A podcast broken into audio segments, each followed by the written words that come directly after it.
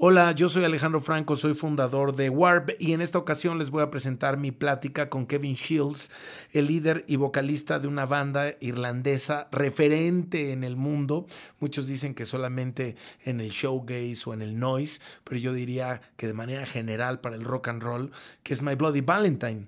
Justamente acaban de dar a conocer eh, que hay nueva vida para su catálogo, que es icónico, es la influencia de muchas bandas al paso de algunas décadas, a través del sello británico Domino Records. Se anunció que este catálogo llegará a los servicios de streaming en una nueva versión remasterizada justamente por Kevin Shields y también estará disponible en formato de CD y vinil el próximo 21 de mayo del 2021. Si ustedes están escuchando esto después de esa fecha, bueno, pues quiere decir que el contenido ya está más que disponible en versiones físicas y digitales. Son los tres discos de estudio de My Bloody Valentine. Isn't Anything de 1989, Loveless de 1991 y debo decir que mi favorito, quizás por la época de vida en la que me tocó escucharlo, que es el MVV del año 2013 también un par de sencillos y EPs que habían sido retirados de las plataformas en 2019, seguramente porque estaban preparando este relanzamiento. Y es un alivio saber que tendremos el contenido de My Bloody Valentine también en su cuenta oficial de YouTube y prácticamente en todos los lugares donde hoy en día escuchamos música. Tuve la posibilidad de hablar con Kevin Shields al respecto. Es una entrevista exclusiva para México, quizás también para América Latina. Habrá que ver eh, si de pronto aparece por ahí alguna otra, pero ha estado guardada durante un tiempo hasta que My Bloody Valentine decidiera junto con Domino Records hacer el anuncio oficial y es por eso que nos da mucho placer poderles presentar esta conversación. Ojalá que la disfruten. How are you, Kevin? I'm good, thanks. Good. I'm so glad to. No, don't worry, don't worry. I heard you and suddenly I, I didn't, but uh, th these are things with with with this kind of talks and streamings and whatever. Mm -hmm. Hey, how are you? How has it been? Have, have you been very busy doing interviews mm. and talking with a lot of media? I can imagine. I'm starting to, yeah. Just started yesterday, really properly. Um, but uh, yeah, I had not not so much yet, but yeah. Well, but yes, I'm, today I will, and, and tomorrow some more next week. I'm I'm really glad to to to meet you. I saw you guys in in Coachella in 2009, mm. and I think it was a a, a really uh, important moment for a lot of people, me included, to see you guys live. Mm. And you had you, you, you recently had uh, back on those years the MBV album. And I remember that I was thinking on that album with the same kind of energy and, and the same kind of reflections uh, and thoughts as I thought in uh, when I had a chance to interview Brian Wilson uh, mm. after a lot of years when when he put out the smile and mm. and he came back and I was thinking in the creative process uh, and how long can creative processes can take doing not only a song or or an album but exploring sounds. How did, how do, do, you remember how you felt uh, when, when you released that MBV album after all so many years? Um, sorry what, what's the question yeah, yeah. Um, yeah. you remember how you felt? Oh, back, um, back in those days when you released the album after mm. that many years without releasing anything. Yeah, um, because because I kind of worked on it mainly for around six months in uh, '96 and '97. Um, basically, um, and then didn't do anything. I didn't even didn't listen to it from '97 until 2006 um, it felt kind of quite fresh. And then I didn't really, li- I, I listened to it and thought I should work on this. And then I didn't work on it until 2011. And so 2011 and 12 is when I did most of the work. So it, it felt, it was it was sort of unusual, but it was also it, it just felt good to be able to, you know, finish it. And but I did I actually did like more than fifty percent of more than sixty or seventy percent of it was done in in eleven and twelve. Mm. So like all the drums and all of like a lot of all the vocals, nearly every overdub, every just some main guitar parts were existed.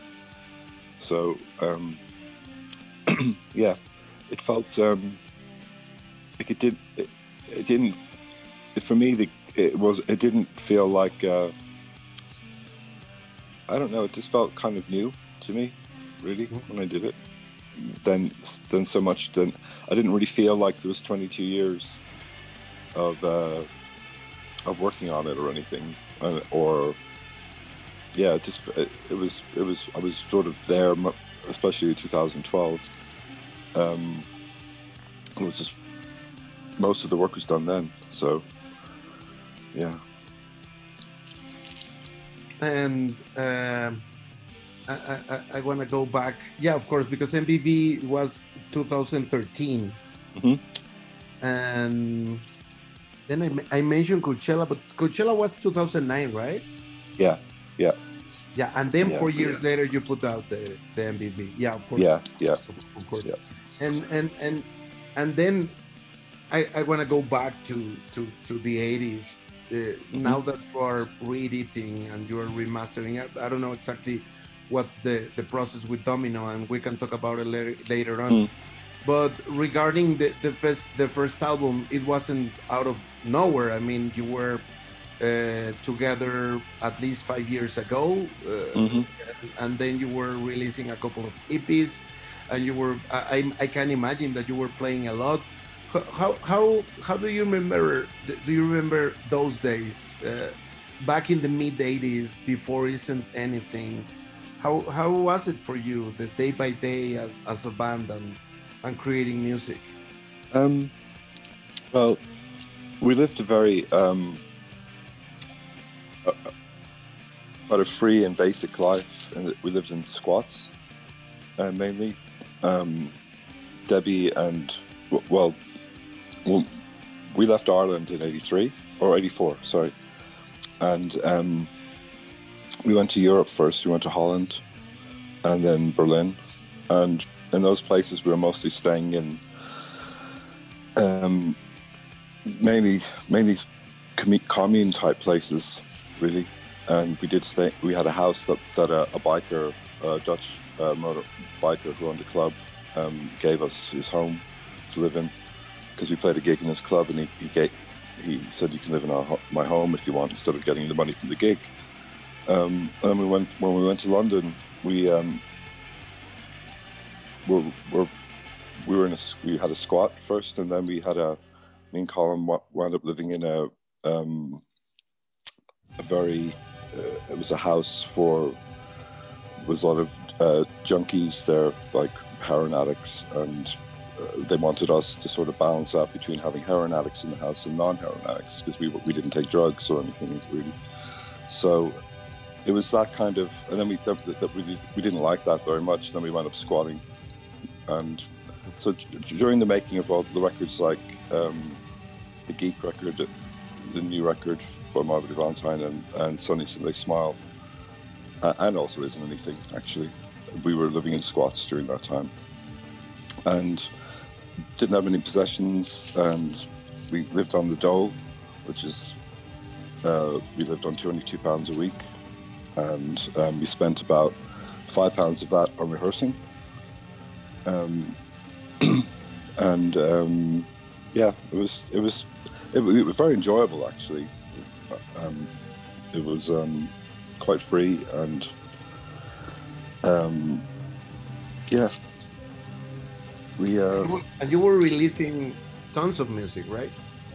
Well, not really. I mean, we, we just we made we, no we we had two records in '85, one one in '86, and and two with an EP in '87, and um, uh, and two EPs in '87 and a mini album. But the, the, one of the EPs in the album was when Dave, the old our singer, left. He left in '87, and Belinda joined in spring of 87 and then in the summer of 87 we made some records. Um, they were the first ones we made with the lineup you know that, that was the permanent lineup. But um, yeah it was it, it, was kind of we, we did a lot yeah we did quite a lot of gigs though. Um, we were playing in Europe a lot and we were playing all around London and the UK um, just every type of gig you can imagine, really. Um, yeah. Um, yeah. It was. It was. Uh, it, it, it, basically, uh, I think, as we could go to Europe, it mm-hmm. made it very. Um, we never felt like we were stuck, you know, without anything to do. There was always something we could be doing. So we were kind of active a lot of the time. But we didn't make too many records really. But then you moved to London, and and then you you release isn't anything. Did something change when you released the the full length album for you guys? Well, what what, what changed? What happened was um, in '87, Belinda joined the band, and that was in say April, and a few months later, we made um, uh, this record called Strawberry Wine and uh, a mini album called Ecstasy. And that was in the summer of 87. And then by, by the, then we started playing live again. And when we were playing those songs, we very quickly realized we didn't really like, like what we were doing. Um, the, it was, it, it, there was a, uh, there was an attitude around what we were doing that was that had been a hangover from when Dave was in the band. It was quite conceptual, and um, we were sort of fooling around. Really, we weren't taking it too seriously. Um, but when we did the tour in the autumn of '87, uh, when we started playing live all around the UK, we pretty quickly just dropped a lot of of the songs and changed the way we were playing the songs. And so by the spring of '88, we'd really become quite a different band. And then we, I played a gig. We played a gig with a band called Biff Bang Pow, which Alan McGee and Dick Green from Creation Records were in. They were in that band. We played with them, and they were really surprised how we changed so much um, from the band that they'd seen a year before. Um, and they offered us to, to make an EP, and that was the Made Realize EP. Mm-hmm. Um, and we made that in, I think, May, I think maybe, or April or May of 88. I can't remember really, but it was in it, maybe, maybe, March. But um, but anyway, um, that that turned out well, and that was the first record that we really made that we felt was just more like our, our ourselves without any concept of well, the concept that existed between 85 and 87. Mm, okay, I get it. And um, so that kind of noise pop kind of attitude sort of disappeared. Um, the songs were just more natural, really. Um, still, still kind of having fun, messing around. Like we made realize we, when we did that, it, it just felt like a fun song. Um, but um, but basically, yeah, everything had changed. We, we were it was a, a, different attitude to making music. We were we were suddenly uh, uh it felt real. It, it, became kind of real between between the autumn of 80, 87 and the spring of 88 and then the records that we started making after that reflected that really mm. so isn't anything we made that in the summer of, eight, of 88 mm-hmm. and um, that, that's when we really got got the chance to really experiment a lot in the studio for the first time ever.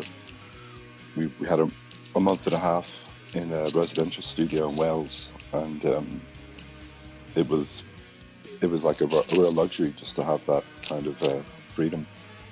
It's just I think before we'd only ever been in the studio for maybe five days at a time. Yeah, and um, and that included mixing and everything. So it was just very, it was it was quite quick, and we would write the songs. Like when we did the Made Realize EP, we did that in five days, but we also wrote most of it in that five day period. It, and so it would be a, a, real strong burst of activity, and then suddenly we had a month and a half, and that was that created isn't anything basically.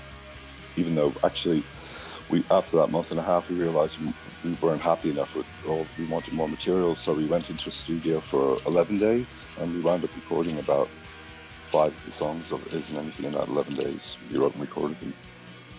Um, so some of it was still really fast, and uh, yeah, and everything just clicked around that time.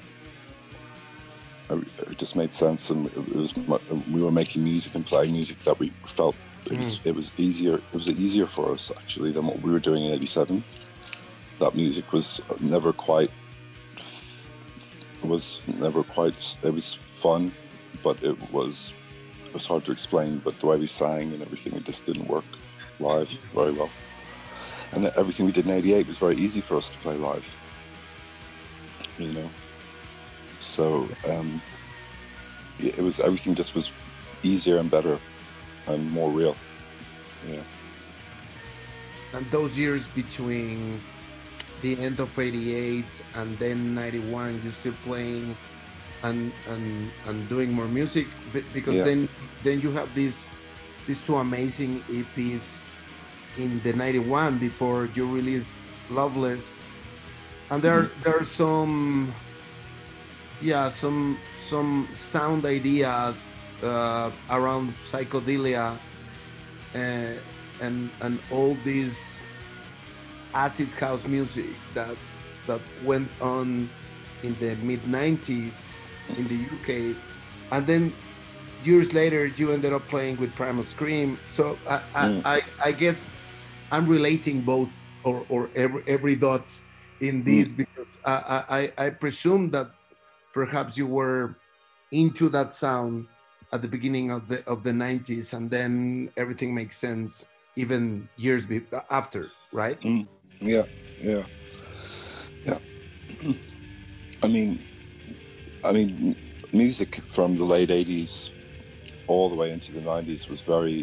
There was a lot of experimenting happening. There was also a lot of throwback music, like Britpop, you know, which was more going back to other, you know, other older attitudes towards music.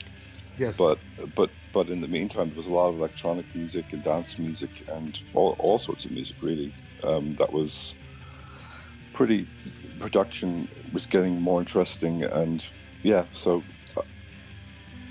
i, I um yeah I, I, everything was I, found it quite an interesting time really.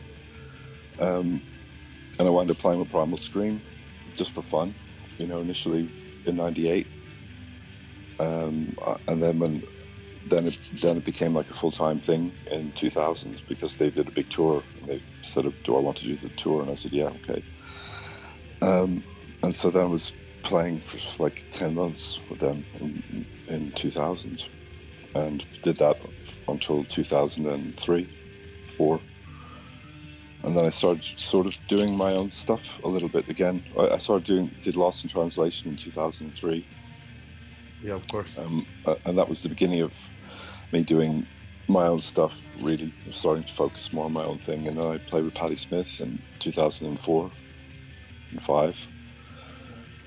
Um, and um, yeah, it was just moving closer towards, you know, moving away from playing with other people um, in like with Primal Scream or anything like that, and getting back to just thinking about my own stuff, really. Do you think that making music for film, uh, such as Lost in Translation, gave you the sense of doing music on your own without any more collaborations? I mean, yeah, kind of, yeah. Okay. I mean, it was it was the first time I sung on on a, on anything since um, the '90s you know, and that was in 2003, which was on the Lost in Translation mm. thing song they did, City Girl. So it if that was like a, a, you know, that was another moving away from just playing guitar, the Primal Scream, and, and yeah, it was just more of my own, just making my own music again, you know. Um, I'd always written songs that I, I never stopped writing music. Um, always, I've, I've always written music every few months. So I always have a, a, week or two of writing music, and then I stop again for a few months, it seems, and I go back and write it again. So that that that never stopped. You know, it was more the recording and you know being presenting it out into the into into the general public, you know, or people, other people, as opposed to friends and partners and things, you know. Because um, I'd always play my music to people, but only people that were close to me, you know. But I, I always wrote music pretty much. Um, I, I, think I always will, really. Just every few months, it seems to happen. You know, I just go through a week or two of writing. So that was always happening, you know. Mm. Anyway, so it was more about recording and and playing. You know, just just Patti Smith was the first time I played guitar the way I used to play guitar because I'd given up that way of playing on purpose with Primal Scream because mm-hmm. it, it, didn't really work. It, it was it didn't the, the way I play with My Bloody Valentine needs to be it needs to dominate the sound. It, need, mm-hmm. it can't fit fit into another band. You know, it needs it, it can't have normal a normal band setup and I'm playing on top of it. It just doesn't work. It has to be what we do. It's not a regular approach, right? It's you, you need to take it from the sound, not from the technique, probably.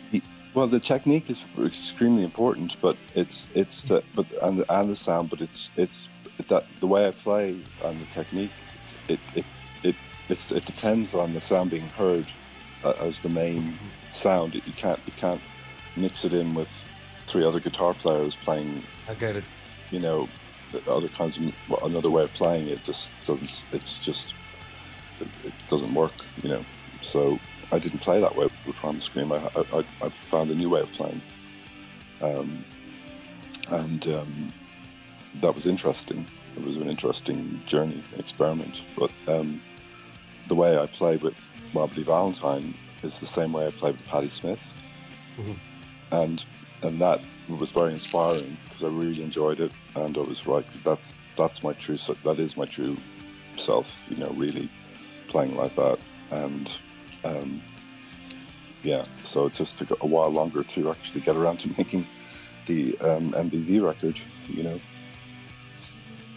So we finally did it. I will. I to, to. I would like to to come back a little bit to Loveless because I know that the creative process and the production process was really hard, and I don't know if that gave you the sense back in those days that probably your creative process wouldn't fit uh, any longer, at least for a while, with the other band members. I don't know how did, uh, did, did that happen or how did you leave it, but tell me, what do you remember regarding the creative and production process with Loveless? Um, it, it's it the we started the record in in '89 in September of, of 1989, and um, we had a bunch of ideas and songs that we worked we worked on in July of '89, um, and the process of recording got essentially got uh, halted because Colin, our drummer, um, he, he, got sick, and mm. so we decided to continue um, by programming the drums. Um, and, that, and, we had to teach ourselves how to use the computer and the sampler, and we wanted it to be very, um, it, really just the way Colin played. We didn't want to change too much the style or anything. We just wanted it to be visible. So the difference between him playing or not playing was was not really important um, for the listener. Um, but um,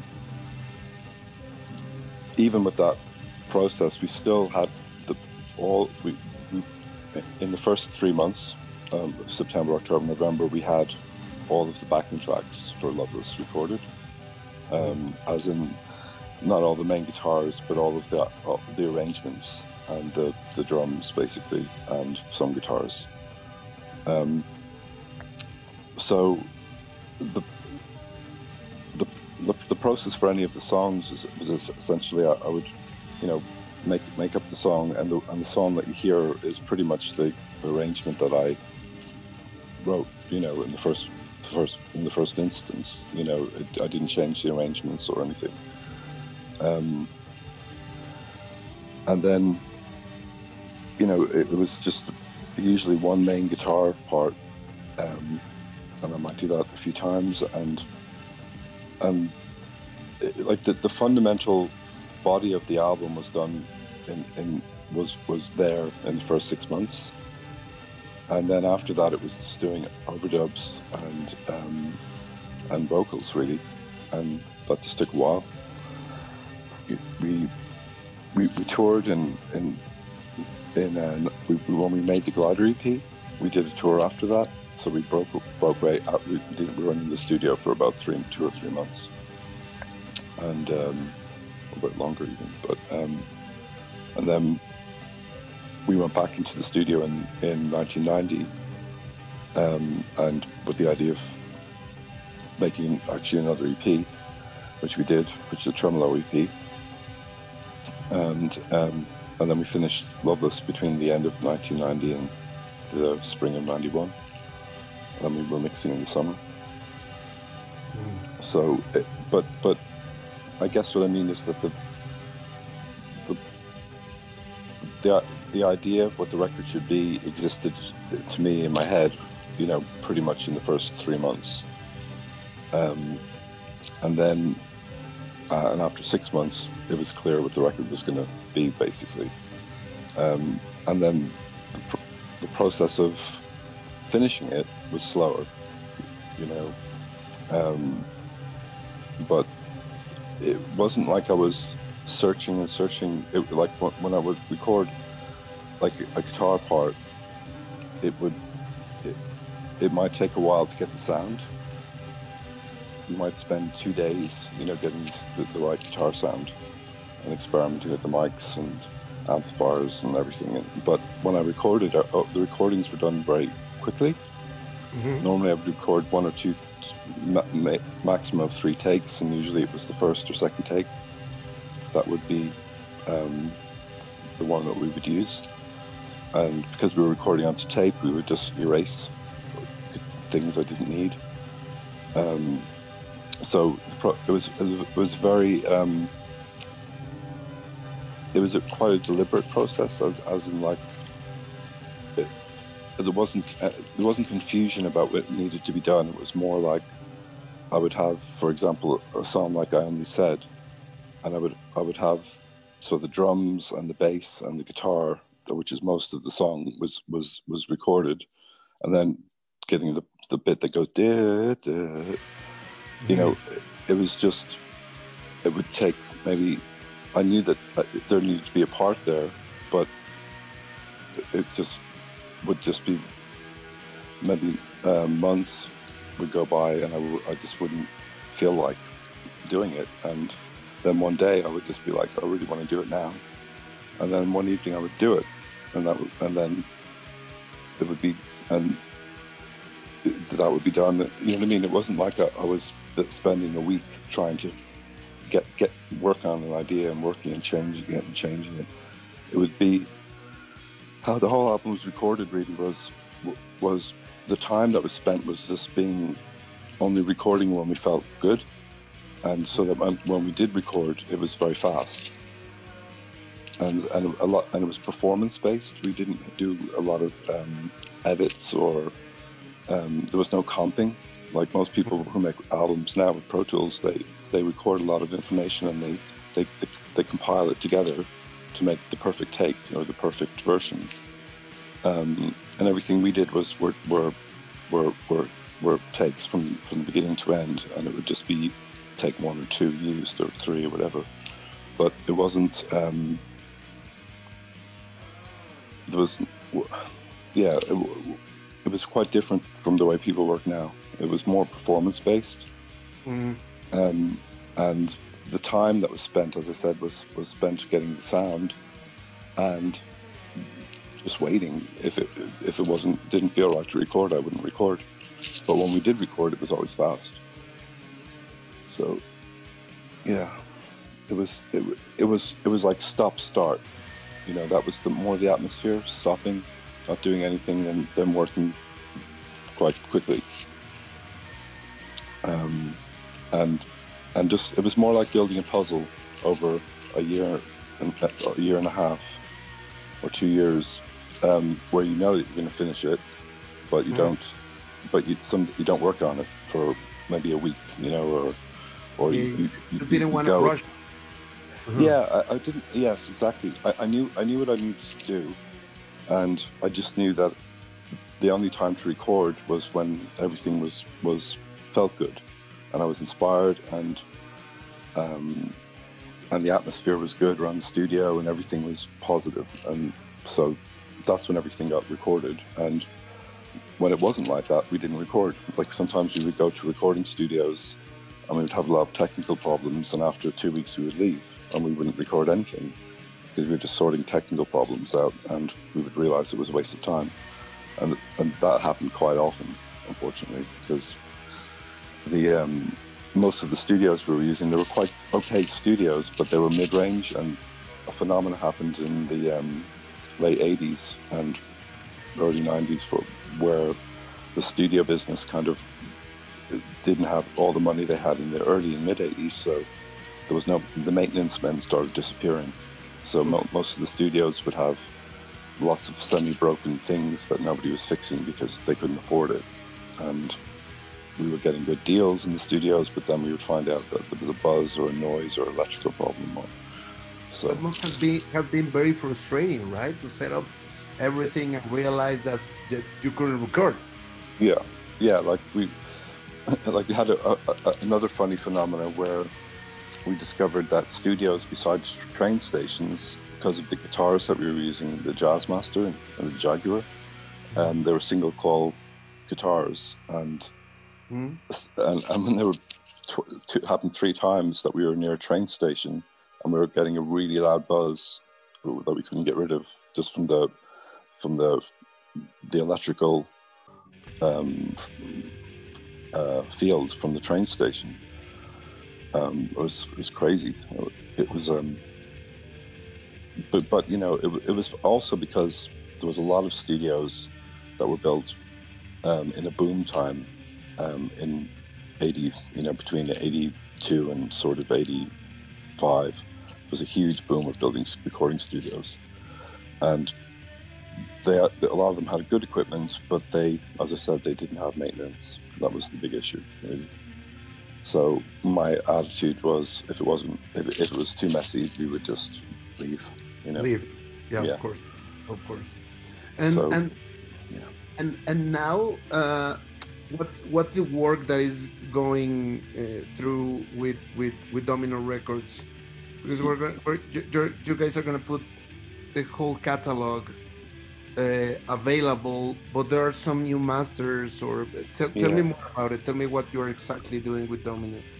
Well, basically, the- for the you know we're, we're they're they're basically uh, you know we're putting out all of our back catalog. Um, the um, vinyl wise, we've never really had. Um, well, well, nothing's been that available in the shop. Vinyl hasn't been available in the shops ever. You know, we had our, our vinyl for MBV that was Mhm. on our website, and then we had "Is It Anything I Loveless?" Thanks.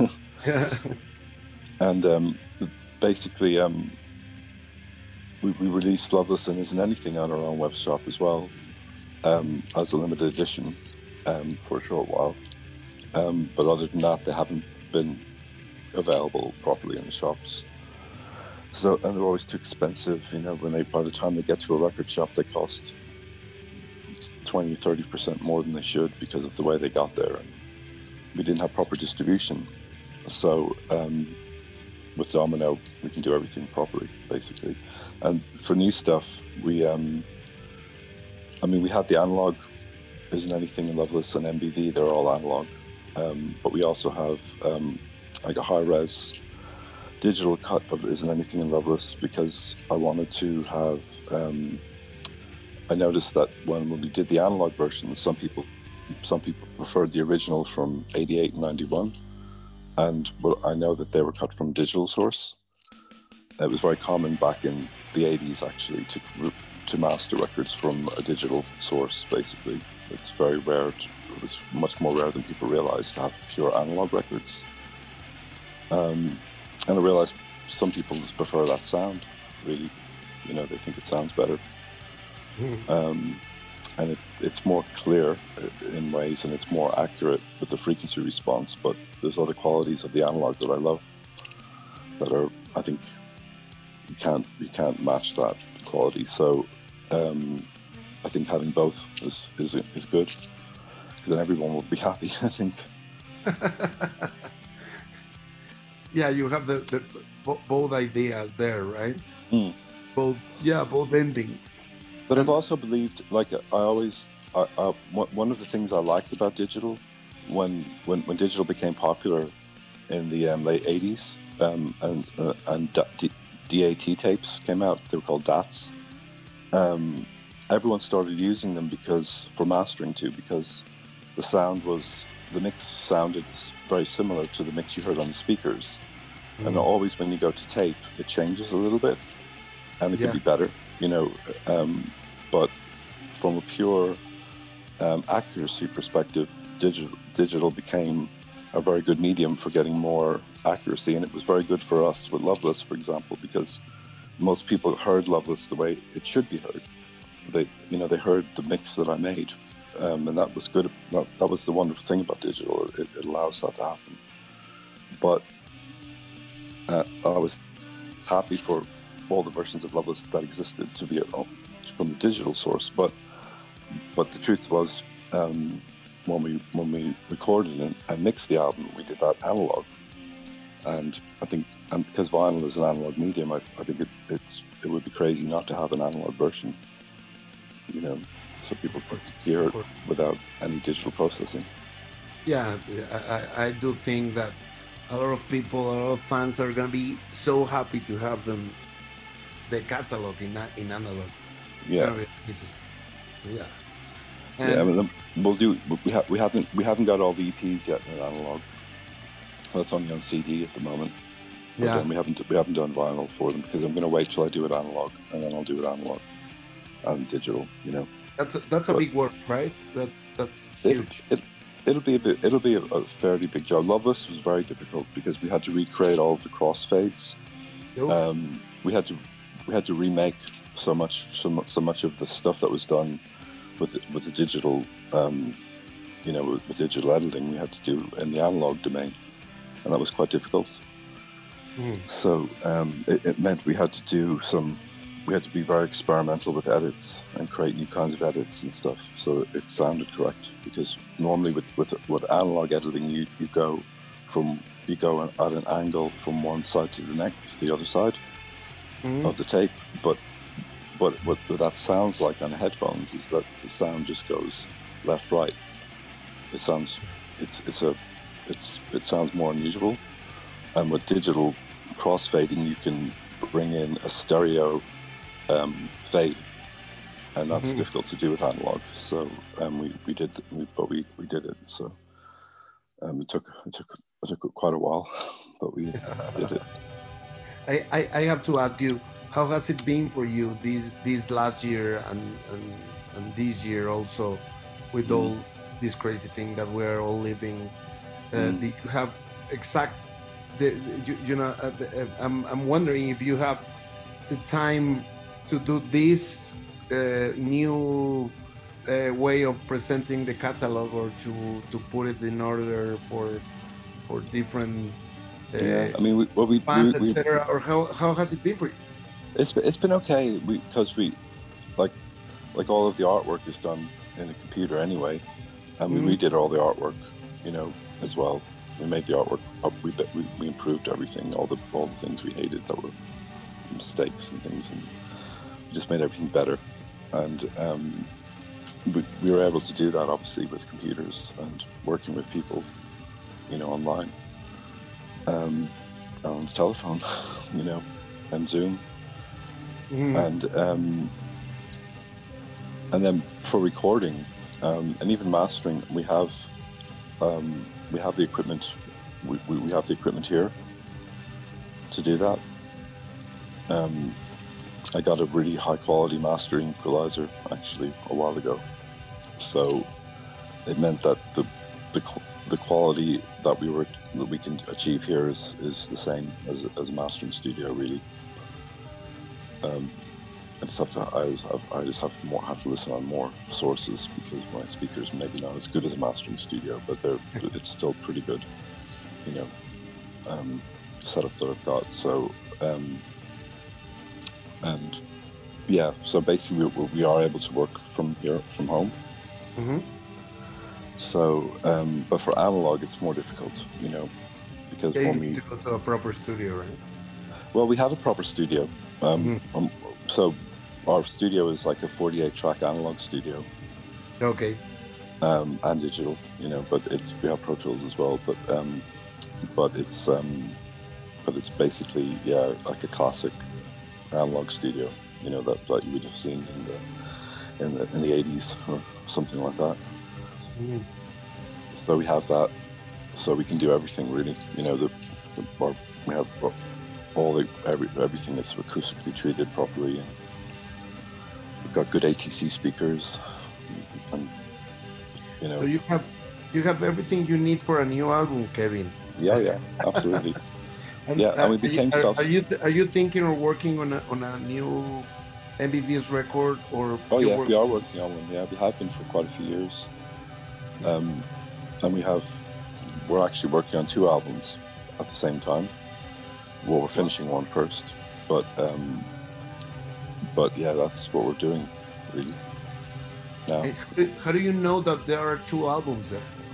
Because there's all. Uh, I started with one idea. Uh, it was a, a, a, a way of making music or songs, and I was very excited by it I, but then, uh, but then that provoked, as usual, a, a reaction to me, and then I, I, I, also had a need to write and have a, a bunch of songs that were quite different, um, and I didn't want to spoil the, the this particular um, direction I was going in with with this record I was making. So I decided I would make a different record. I would make an EP of these songs that were more a bit more warm and a bit more um, traditional. And um, and so then I decided, well, that should be an album, really. Um, and that's where the two albums came from. Um, slightly two slightly different directions, um, and I didn't want to I didn't want to compromise one direction by trying to fit it all on one record. It would be um, a compromise. So. I just thought better to make two records. And, I, and as I said, I've been writing music for for ever, you know. Um, mm.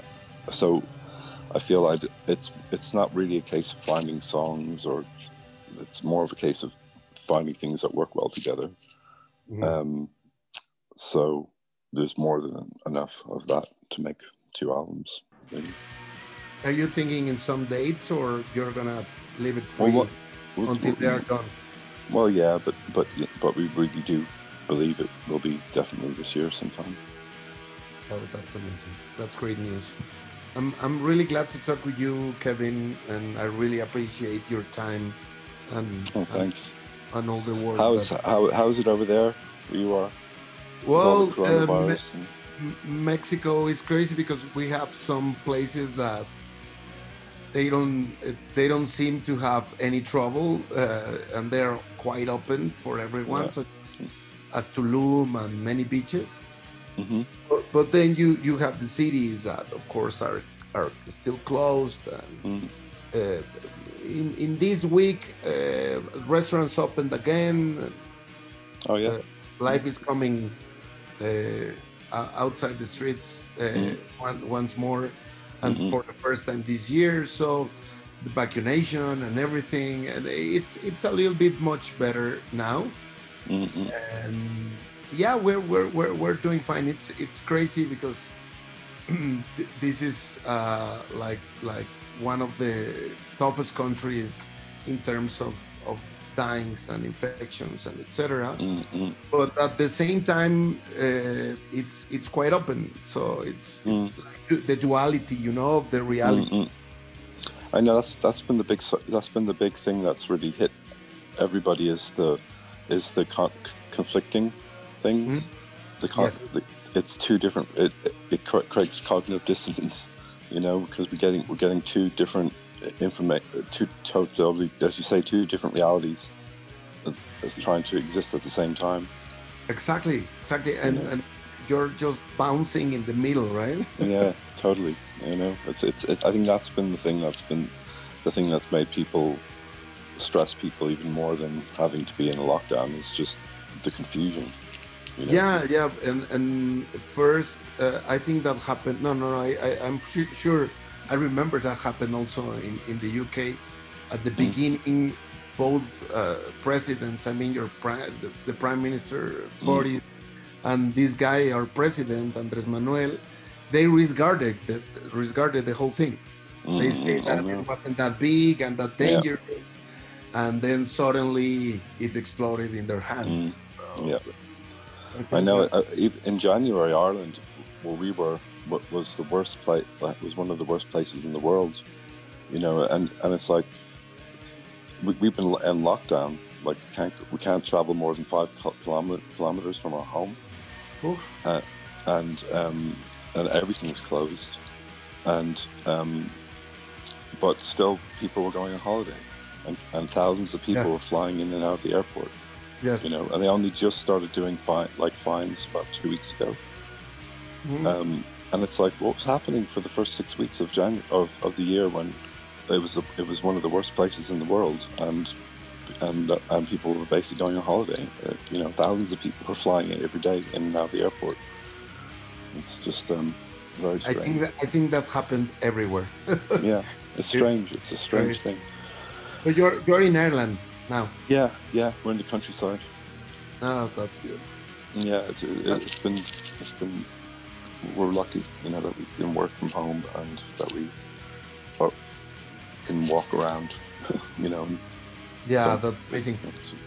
I have a But- I have a home in, in the countryside, like an hour and a half from Mexico City. I Mhm. mean, it, it's in a small city, and and the house is not in the middle of the city. And Mm. for me, that has been the real medicine. You know, like Mhm, to, to spend time there as long as I can mm, instead of being in the city because the, the anxiety and and the real fear and stress and everything you can feel it in the cities mostly mhm. Yeah. Well, so many people are locked in in small apartments. you yeah know, that, that's everywhere. very hard. that's very hard and you know, I have a lot of friends that are live by themselves. You know, and, and it's it's very difficult for them. You know. yeah of course of course i mean to be in a small department uh, it's like you know like the worst case scenario that you can find you in Mm. in any circumstances for months because now Yeah. it's here so it's it's it's kind of crazy but i'm really glad that that that you are doing music and Mm, i do yeah. think that that for art and creativity this is also an opportunity to to, Yeah. to deliver different things and, and Yeah. we're, we're excited to see that Yep, there is always some positive things Yeah, happening. Always, the universe Really? is never black in one way. It's it always has two sides. Yes, exactly, exactly like that. And I, I, I, I always say on my on my radio show and everything, like, art is is there. I mean, it's of, of course it's gonna save us again. Mm. It's gonna help to understand what we are just living because Mm, we, we, we are not understanding it from the news. We're we're gonna we're gonna No. see each other in in in some time through the art, through the creation. Mm, that will be very interesting. mm, mm. Hey, listen, thanks a lot, Kevin. Thank you, thank you very much. Thanks, thank you.